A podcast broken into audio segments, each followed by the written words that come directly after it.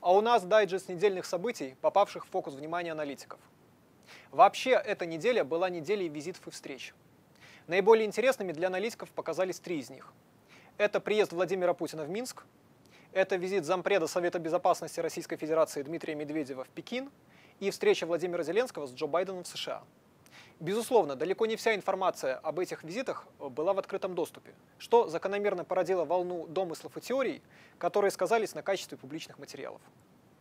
Но во встрече лидеров Беларуси и России особое внимание аналитиков привлекли вопросы региональной безопасности, потому что региональная безопасность входит в общий тренд безопасности в Евразии.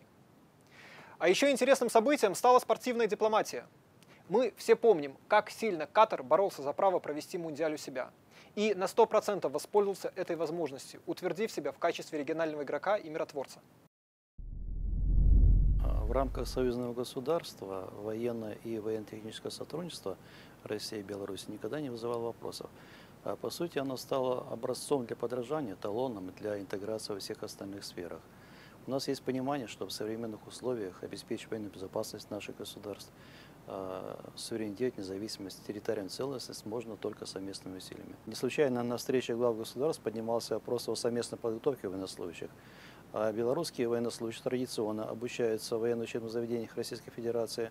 У нас создан ряд учебно-боевых центров совместной подготовки, и эта работа будет продолжена. Э, связано это в том числе с тем, что на вооружение белорусской армии поступают новейшие образцы э, техники российского производства – мы знаем, что на боевое дежурство заступил комплекс С-400. Белорусские летчики обучаются применять боеприпасы воздушного базирования с особыми типами боевых частей. Речь, конечно, не только о ядерном оружии, но и просто о современных ракетах, которые производятся в России и поступают на вооружение. Таким путем идем не только мы. Мы знаем, что в странах НАТО регулярно проводятся учения по применению ядерного оружия. И летчики многих стран, даже тех, которые не имеют у себя на вооружении ядерное оружие, обучаются его применять. Совместными усилиями мы, конечно, обеспечим военную безопасность союзного государства и нерушимость наших границ. Достойное проведение чемпионата мира по футболу является в определенной мере заслугой всего ближневосточного региона в условиях его повышенной конфликтогенности и волатильности. За последние годы страна-организатор мероприятия Катар существенно нарастил свои посреднические возможности в реализации целей глобального и регионального миротворчества – Спортивной дипломатии при этом уделяется одно из ведущих мест. В целом, а, с начала 2000-х годов инструменты спортивной дипломатии во внешнеполитической стратегии Катара приобретают все большую значимость.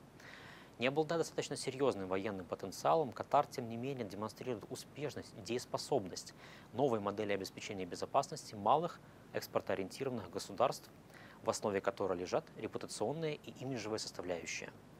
В современных условиях количество привлекательных переговорных площадок постепенно снижается, в то время как потребность в них закономерно возрастает.